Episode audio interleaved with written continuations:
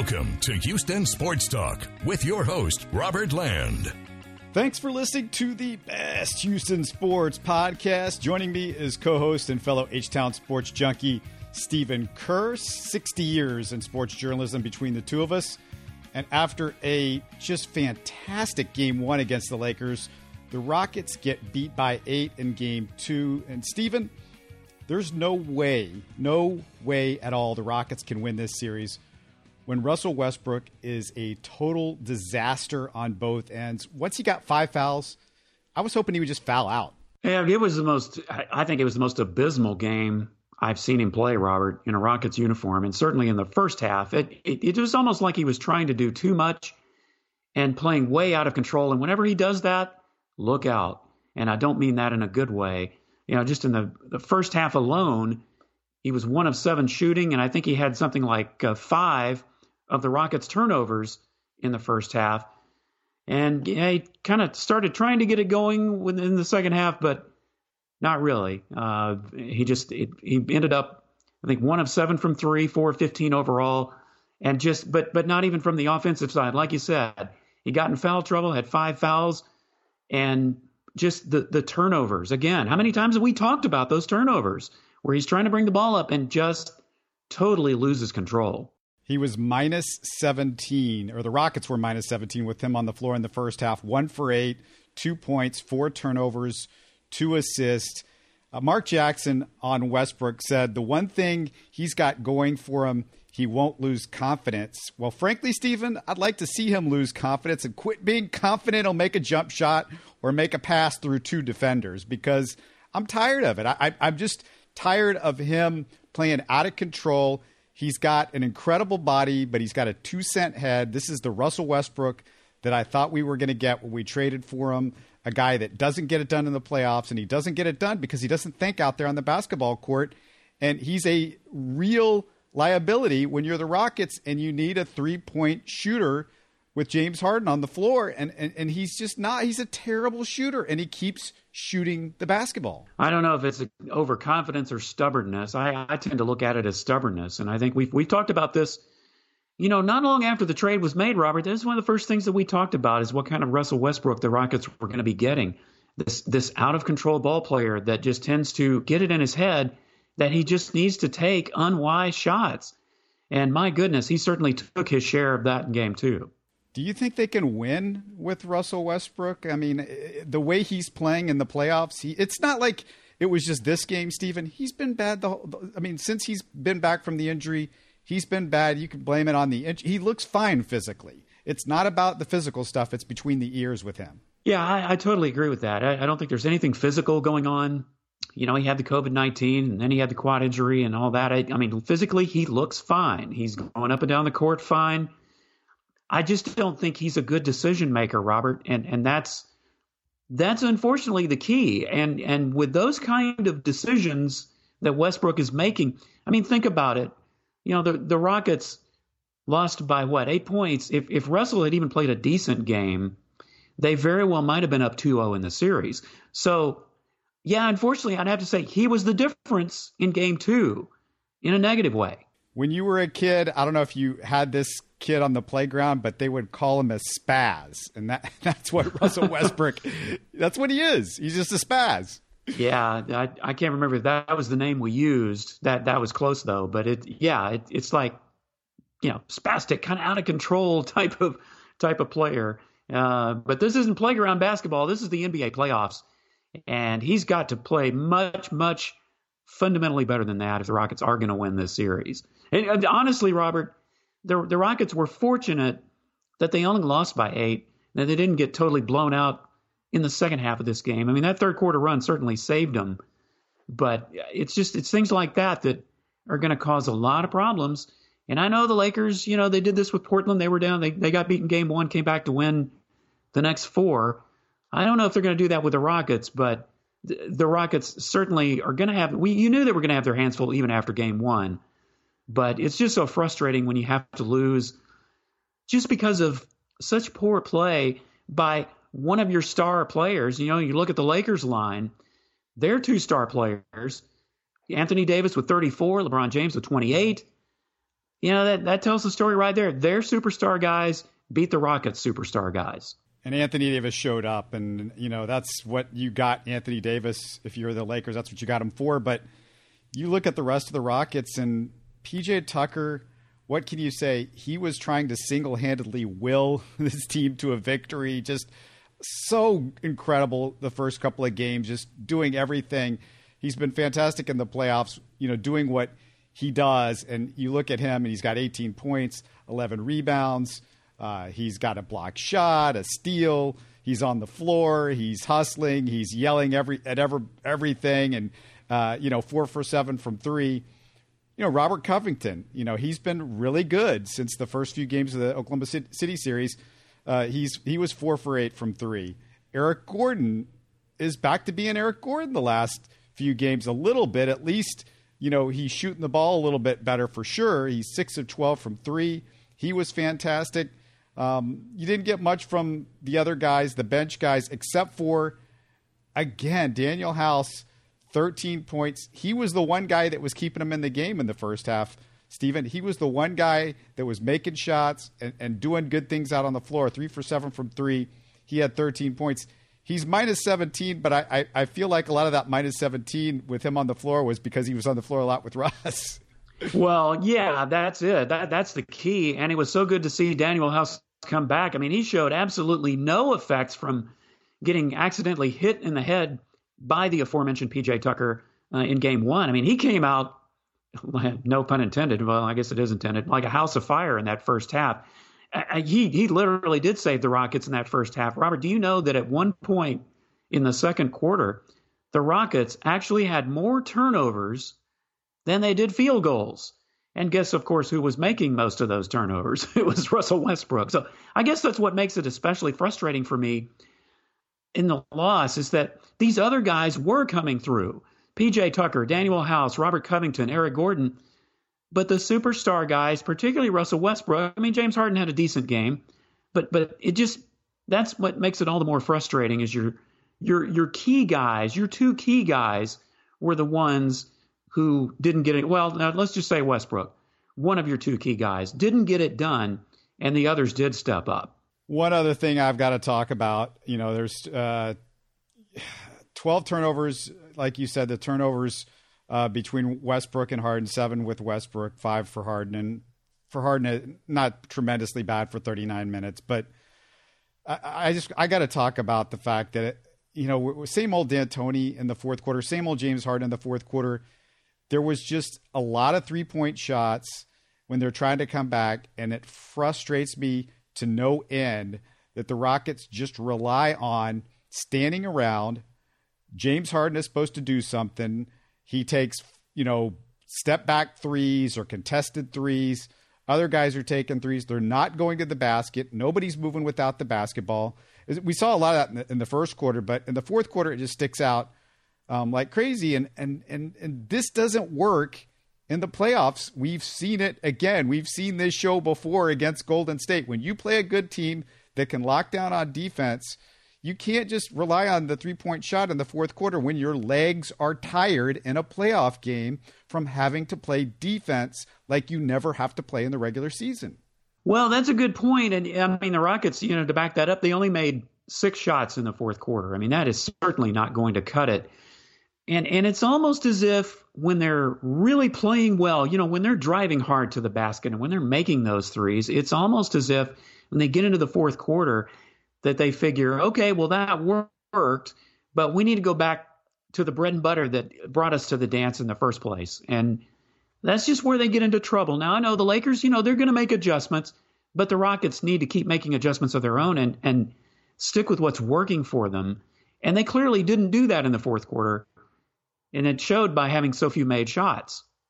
That's all I had really for this game. I mean, is there anything else that you can think of? Because my big takeaway was Westbrook, you know, Westbrook, Westbrook, Westbrook, and, and just the fourth quarter, the the same old, same old, and this is all the stuff that you know. I just I feel like I'm beating a dead horse with the, with these things, but you know, this is the difference between me believing that the Rockets can beat great teams in the NBA and get to a championship and, and, and not, not being able to beat the great teams. Well, and that's what I've said too, is I, I still don't look at the Rockets as a championship team because they just have too many inconsistencies where they they don't they they just I don't know if it's they don't have the discipline to keep a game that's working for them or they're just stubborn and they want to keep going back to the same philosophy that gets them in trouble. But I think that's one of the reasons they have trouble closing out games because they go away from what their strong points are and just insist on ramming three point shots or just bad shots. You know, taking just bad shot selection. That's really what struck me in the fourth quarter as well. And, you know, the series is tied 1 1. I, I, really, I, I certainly didn't expect, even after game one, when the Rockets were totally in control, the Lakers certainly weren't going to roll over and die. I mean, it doesn't really surprise me that they tied it up 1 1. But it, as I said, it just frustrates me when the Rockets lose in the fashion that they do. So many mistakes by key players. We're not we're not talking about role players, fringe guys, key players making those kind of mistakes. And these are veteran guys. And they just can't keep doing that in the playoffs. And that to me is anything that's going to keep the Rockets from being a championship team and winning this series or, going deeper in the playoffs. Stephen, you pointed out to me after game seven of the Thunder series that the Rockets and the Lakers will play game four of this series on the same night as the Texans play the Chiefs in the season opener. Houston sports fans are going to be wearing out their remote control Thursday night. Boy, I tell you, I know. And it, it crossed my mind. I think it was, I want to say it was before game seven. It suddenly popped into my head, you know, got, got ahead of myself there. But yeah, if the Rockets win this series and they go into the Lakers series, then they're going to be overlapping with the Texans. I talk about a podcast, Robert, of uh, a show combination. I guess are, are, we doing a Rockets playoff post game and Texans opening night post game show all in one? Is that a uh, is that the biggest blockbuster podcast in Houston sports talk history, or what? yeah, we got a lot on our plate for Thursday night. It, it, it appears, and uh, man, it's going to be tough to keep up with both games um, at the same time. But we're going to do our best for that. And and the major news on Saturday, because we're talking Texans, the big news was that they signed Deshaun Watson to a four year extension, $160 million. Two big takeaways for me. Number one, unlike Bill O'Brien's other contract extensions, this one seems like a bargain. The money isn't bad at all.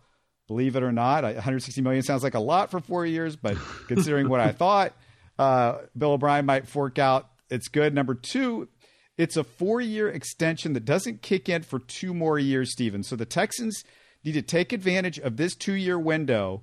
And this means you've got Deshaun for six more years, meaning he'll be 30 years old at that point. I think that's the key because he's a running quarterback who takes a lot of punishment. We have no idea how he's going to age with his skills. So overall, I, I really like this in a lot of ways. Yeah, that is the key, Robert. And I'll be honest, you know, when I first saw the deal, I was my first reaction was one of surprise. I honestly thought that the money would be much higher. I mean, I, I, didn't expect that he would get the exact same deal that Patrick Mahomes got. What he got, you know, half a billion dollars, ten years, what have you. I I wasn't expecting that, but when I saw the 160 million dollars, or I think it's like almost I thought I saw a figure where it was 156, but close to 160 anyway. Yeah, that just I guess if you compare it to the Patrick Mahomes deal, it just seems really low. So you talk about a bargain, but it obviously is a testament to the fact that Deshaun Watson is committed to staying here. But you know, the money is certainly good. It's it's a great deal for both sides, no question about it. And the fact that, as you said, with the extension kicking in after this current contract, the the Texans are going to have Deshaun Watson through the prime of his career, and you certainly hope that with the offensive line can just continue to get more consistent, that he won't take as much of a beating, and that he can stay durable and relatively healthy throughout the next few years. It it is a win win for both sides. We're going to mix the Rockets and the Texans up some more because a former Rocket Vernon Maxwell tweeted this, which I thought was pretty funny. He says, Is it safe to assume O'Brien is on vacation or had nothing to do with giving Deshaun Watson that contract extension? Because that's the best decision the Texans have made in a long time, if you ask me. Uh, leave it to Mad Max to state his opinion. Does he have a podcast or anything? I mean, he uh, yeah, he's never been shy about saying anything, and now he's crossing over sports. That's that's that's pretty hilarious. Yeah, he's he's given it to Thunder fans, and then he's giving it to Laker fans. He's he's a great follow. We've talked about him before on Twitter, but if you don't follow Mad Max, it's it's worth the follow. And then uh, more news because the Texans released offensive lineman Greg Mancz, defensive lineman Angelo Blackson and tight end Jordan Thomas, their six round pick from a couple of years ago. Jordan Thomas's exit means they're still high on Kahale Warring, their third round pick, who was on the injured list all last year. Stephen, I, I find it interesting that Jordan Thomas, who was catching touchdowns and doing a lot of good things, he's gone. And Angelo Blackson, who they gave a lot of money to, uh, all of a sudden he's gone, and, and they're going to take a seven hundred fifty thousand dollar cap hit from for Blackson this year, which again, it's why, why, were you giving guaranteed money beyond a year? I mean, Angelo Blackson is just a guy, so I, I just I didn't understand why they were giving so much money to Blackson uh, when they you know handed out a contract. I, I, guess it was last year, or the year before, but uh, so those are the big cuts, anyways. Yeah, that I mean, the Jordan Thomas certainly surprised me, but the, just the way the whole Angelo Blackson situation did, and and you know they cut John Weems, although I I think they are going to bring him back at a lesser. I think I think they've already got him back. Yeah, they did. When I saw that this morning, it's like, well, they're going to bring him back. I mean, that I think that was pretty obvious. Of course, you're talking about the the longest tenured player in Texans history. But yeah, the the Jordan Thomas, I you know, Kahale Warring, he's coming off the injured list, very unproven. So yeah, that that definitely raised my eyebrows. I think more than any of the other cuts. They also released Jonathan Owens, but then they signed him back to the practice squad. He's a safety. He was a free agent signing who was originally an undrafted signing by the Cardinals a couple of years ago. And Stephen, I, am just kind of wondering, do you have any idea what Owens is most known for these days in Houston? Uh, yeah, that's that's a good question. Well, the answer is as of a few weeks ago, he was officially the Olympic champion gymnast Simone Biles' boyfriend.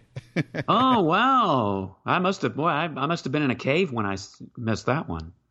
That's interesting. Yeah, so there there you go. But you know, looking forward to what they're going to do against the Chiefs uh, this Thursday. Is there anything in that game that you're uh, sort of trying to figure out what's going to happen? Because it's we don't know what to expect because we haven't seen them in the preseason. We haven't seen this team put together. We don't know if they're ready. We don't know if the Chiefs are going to be ready. We don't know who who is, uh, you know, who's going to be able to handle this whole you know weird off season and with all the possibilities of, of, of injuries and soft tissue injuries. Like you know, Denver Denver's had a lot of those uh, so far in the in the um, in the preseason. So or whatever you want to call this in, in their training camp. So I, I, I have no idea. Well, and I guess that's really part of the intrigue, Robert, and and maybe that is to the Texans' advantage. That you know the the Chiefs are in the same situation they are. Maybe they'll come out a bit rusty, and the Texans might actually have, you know, something to prove. And, and you hope that that's how they play. That they want to avenge what happened in the playoffs, and that they're going to come out firing on all cylinders. But yeah, it's it's definitely an unknown because you know, the, the NFL teams are basically going to start out the same way college football teams do every year. You know, they don't get a postseason; they just have their own little summer camp that starts in August, and you know, and they're ready to go. So, yeah, that's the most intriguing thing for me is what is it going to be like with no preseason for anybody? And you know what? It it'll be interesting if most of the teams come out and actually play pretty decent football. You're probably going to hear the cry, why don't they just get rid of preseason altogether? I mean, we've talked about that before. Do they even need preseason? Well, that remains to be seen. But I'm just hoping that the Texans can just come out and not be flat, that, that they can actually stay in the game. If they can just stay in the game, then they certainly have a chance to win, the knock, uh, knock off the defending Super Bowl champions in the first game of the season. I want to hit on a couple of quick Astro notes because ugh, it was a horrible weekend in Anaheim. Altuve and McCullers go on the injured list. The bullpen's a disaster, blowing leads left and right. Yes, they got Brad Peacock and Jose Urquidy back, but that didn't really help. McCullers breaks down on Friday, which probably cost them three games because the bullpen was just wasted uh, after you know, just leaving no good arms for Saturday's doubleheader. It, it really that Friday game, Stephen cost him three games, I think. Yeah, it really did. It was disappointing to see Lance just, you know, once again falter. He had that great start before that. Uh, but, you know, it just kind of goes back to what you said, Robert. He, he just has not been there as a starter. And, you know, I still, just with all the weird timing that's been going on, I think with the bullpen, they're just worn out. And of course, you know, there were a number of days, though, that the Astros weren't playing and a lot of those pitchers weren't getting work. So it, it's it's just been a weird timing issue where you know they're getting too much work and then all of a sudden they're shutting down for a few days, not getting any work. That can't be good for any pitching staff. And I'm not making excuses. Don't get me wrong. The Astros just they look miserable. I mean, the offense certainly scored enough to win. Uh, I, I can't remember what game it was. It was either the first or second game of the doubleheader, but there, there was one game where the Astros just were abysmal with runners in scoring position and hitting. But for the most part, the offense kept them in the games, but the bullpen just couldn't hold it. Yeah, and this bullpen, it, it's bad, and, and it's not going to get any better for the Astros because they have five games in four days coming up because they got that doubleheader they're going to have to make up against the A's. But if you're wondering how bad this bullpen has been for the Astros this year, let's go through the ERAs, and we're going to cry a little bit as we do. But I'm going to just go go through them one by one. Biagini 20.77, Devo 14.73, Peacock 13.50, Castellanos 8.31, Rodriguez 7.71, Raley, 4.66, Cy Sneed 4.50, Pressly 3.95, which you go, oh, well, that sounds good compared to the rest of the guys, but not, not what you're expecting from Kyle, from uh, Ryan Pressly. And then you know, the three guys that have been, I think, pretty decent. Uh, Paredes with a 3.60, uh, Taylor with a 2.12, and Scrubb with a 0.57. But overall, I mean, it's just you, you, got all of these young guys and scrap heap guys, and you know the, the veterans are, are your worst ones: Biagini, Devo, and Peacock. I mean, not not a lot to show because of injuries for those guys, but it's bad. Well, I was going to say some of those guys you mentioned have just come back or just haven't pitched very much. Biagini to me just hasn't been impressive. You know, in the two seasons, well, almost two seasons he's been with the Astros since he was traded for. I, I just I haven't been impressed with him overall, and of course he's had some injury problems too. But I, you know, I just I, and and some of these young guys, I, I think you're starting to see maybe the league is figuring some of these guys out. Uh, you know, and that they're losing some of their steam. But whatever the reason, uh, it's the, the numbers have been abysmal, certainly for the last few games. And as you pointed out, you know, five games in the next four days. You know, the starters typically this whole season just haven't gone very deep into games. And I don't care how many pitchers you're keeping in your bullpen, it's just going to tax it out at one point. Well, frankly, I think the starters have gone further in games than I thought because when you're pitching, you know, Bielak and Javier and Framber Valdez and all these young guys, to me, I've been impressed that they've been able to go as deep as they have and as pitched as well as they have until recently when Bielak has struggled. And there's been a couple of games from some of the other guys, but it hasn't been too bad. It's a failure, Stephen, though, if Biagini and Devo are back in the bullpen next year. And and frankly, you know, somebody like Bryan Abreu, I, I would rather see him pitch because at least I see some potential with Bryan Abreu. Devo has just proven he's just been bad for three or four years. He doesn't have it. Biagini, he's not a good pitcher. I mean, it's I don't know what else you need to see from him, but um, I, I, would rather see somebody like Abreu or somebody with at least a little bit more potential in these bigger situations because I, I feel like you're wasting your time. You're not going to go anywhere in the playoffs with this bullpen, are you? Well, I certainly don't see it. Not not the way it looks right now. You know, unless they get a spark or something going. But yeah, you talk about those guys. You know, Devo really after that All Star year just hasn't been the same. Uh, and Biagini, as I said, I, I just I don't I haven't been impressed with him at all. I'd be really shocked if he was there next year at all. But you know, it, it's just amazing. I mean, we we talked so much about pitchers like Framber Valdez. We just kept wondering when is he ever going to figure it out. And it looks like, at least for now, uh, you know, still a little bit of ways to go with him, but he certainly seems to have figured it out. You just have to hope that some of these young guys like Abreu, who struggled earlier in this year before he was optioned, uh, you know, maybe he can figure it out because he has great stuff. Certainly, his stuff is is is good enough. He just needs to figure out the command. And Jose Urquidy, great to have him back. I mean, he, he ran out of gas, but you would expect that. But when he was in there, he pitched pretty well. So you hope that he can build up his stamina, pitch long, deeper into games, you know, help the bullpen out that way. So, yeah, some things are going to definitely have to fall into place if the Astros are going to go deep in the playoffs with the bullpen they have right now. And at this moment, I just don't see it. Yeah, Framber with a what looked like a terrible game on Sunday, but frankly, he shouldn't have been pitching into the eighth inning. He gives up a bunch of runs because number one, he shouldn't have been in there in the eighth inning, and then you know they bring in a, a bullpen that is just stunk and and and did their usual over the weekend.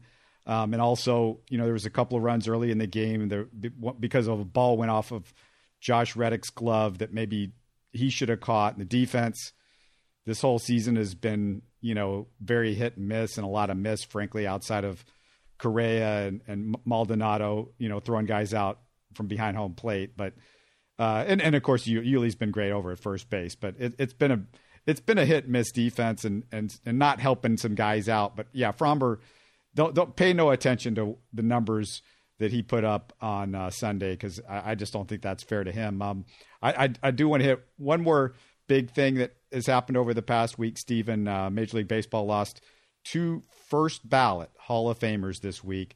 Pitcher Tom Seaver died at age 75, Lou Brock at 81. Brock is still second all time in steals in Major League Baseball history. And only Tom Seaver and Walter Johnson have 300 wins, 3,000 strikeouts, and an ERA under three in their careers. So Tom Seaver, Lou Brock put up just historic numbers two of the absolute greats of all time. And you're a hair older than I am, so I'm guessing maybe you remember a lot more than I do about these two guys.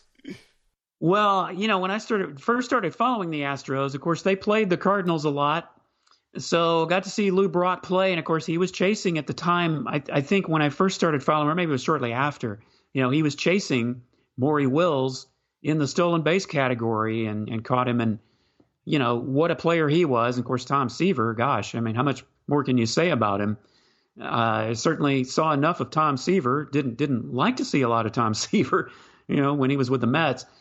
I always thought it was interesting when I heard about the fact uh, or how Tom Seaver came to the Mets. You know, he was signed illegally by the Braves while he was pitching at USC.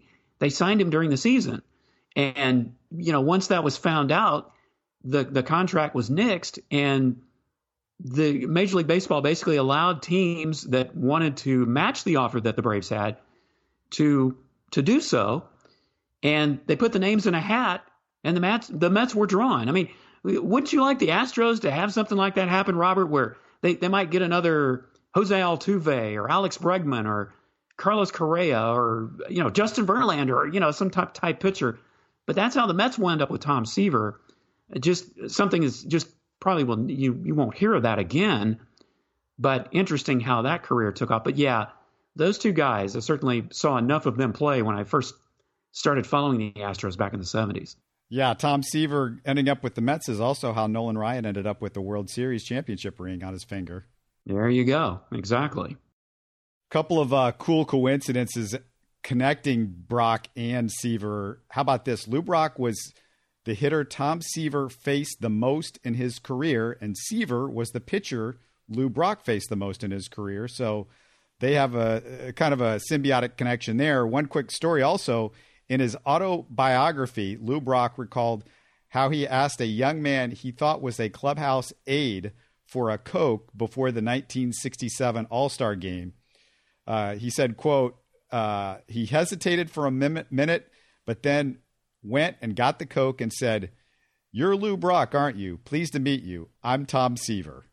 oh, that's quite a story. Uh, yeah, I'm sure Lou turned a few shades of red on that one. But yeah, just these vintage ball players, these old school ball players, this is what made baseball so much fun for me, Robert, growing up, watching these guys play, even if they weren't with the Astros. You know, you, you rooted against them, obviously, if you were an Astros fan, but you, you, you certainly could not dispute how great they were and the fact that you got to even watch them play. You know, I think of Henry Aaron, another, you know, player that I, I followed the Braves. because my mom lived in Atlanta for a few years when I was growing up. I didn't live there with her, but I came to visit her, you know, watch the Braves games. So it just, you know, the, these kind of ball players that we're losing, we're, we're definitely losing a part of baseball history right along with them. I mean, the, the, we'll remember the history, but just these guys will never be replaced. Never. Yeah, one last thing. I almost forgot about this, but I'm a big tennis fan, and the U.S. Open, of course, uh, these couple of weeks, and I'm watching on Sunday, and I see Novak Djokovic, and he there's the play. I'm sure a lot of people saw this where he hits the tennis ball and it hits one of the uh, the line judges, and he gets thrown from the tournament. And Stephen, this is a big deal because now, for the first time, I want to say since 2014 we're going to have a champion that's not one of the big four, you know, not Andy Murray or Federer or Nadal or Djokovic. And then it's been since 2004, 16 years since one of those four guys wasn't even in a semifinal at a major tournament. How about that? Yeah, that's pretty big. And, you know, I was actually um, at a friend's house and I, I did not see what happened. A, a friend of mine texted me, though I think I was on my way home so I could uh, catch the Rockets game and do the podcast with you.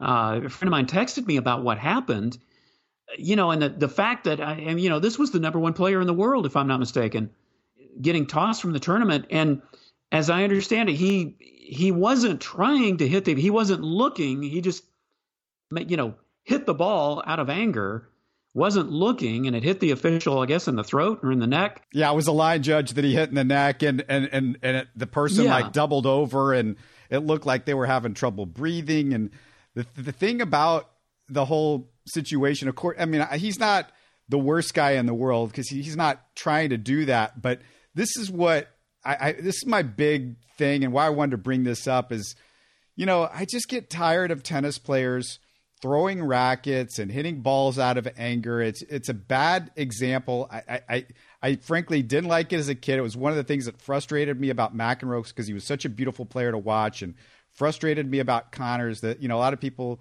thought it was entertaining or whatever. I, I don't like it, just like I don't like NBA players. It's the same issue that I have with the NBA, where every time there's a foul, you know, the guy you know, starts yelling at the official and throwing his arm up in the air. And no NBA players ever committed a foul in their life. And the Rockets are one of the worst at this. And Eric Gordon is absolutely one of the worst at this.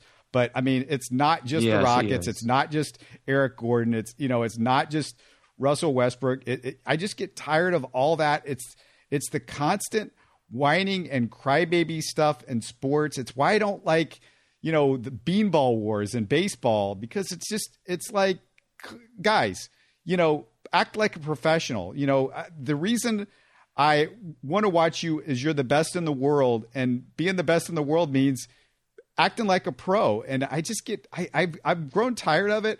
And it's not like this is a new thing for me. I, have been tired of this since I was a. I didn't think I, I always thought it.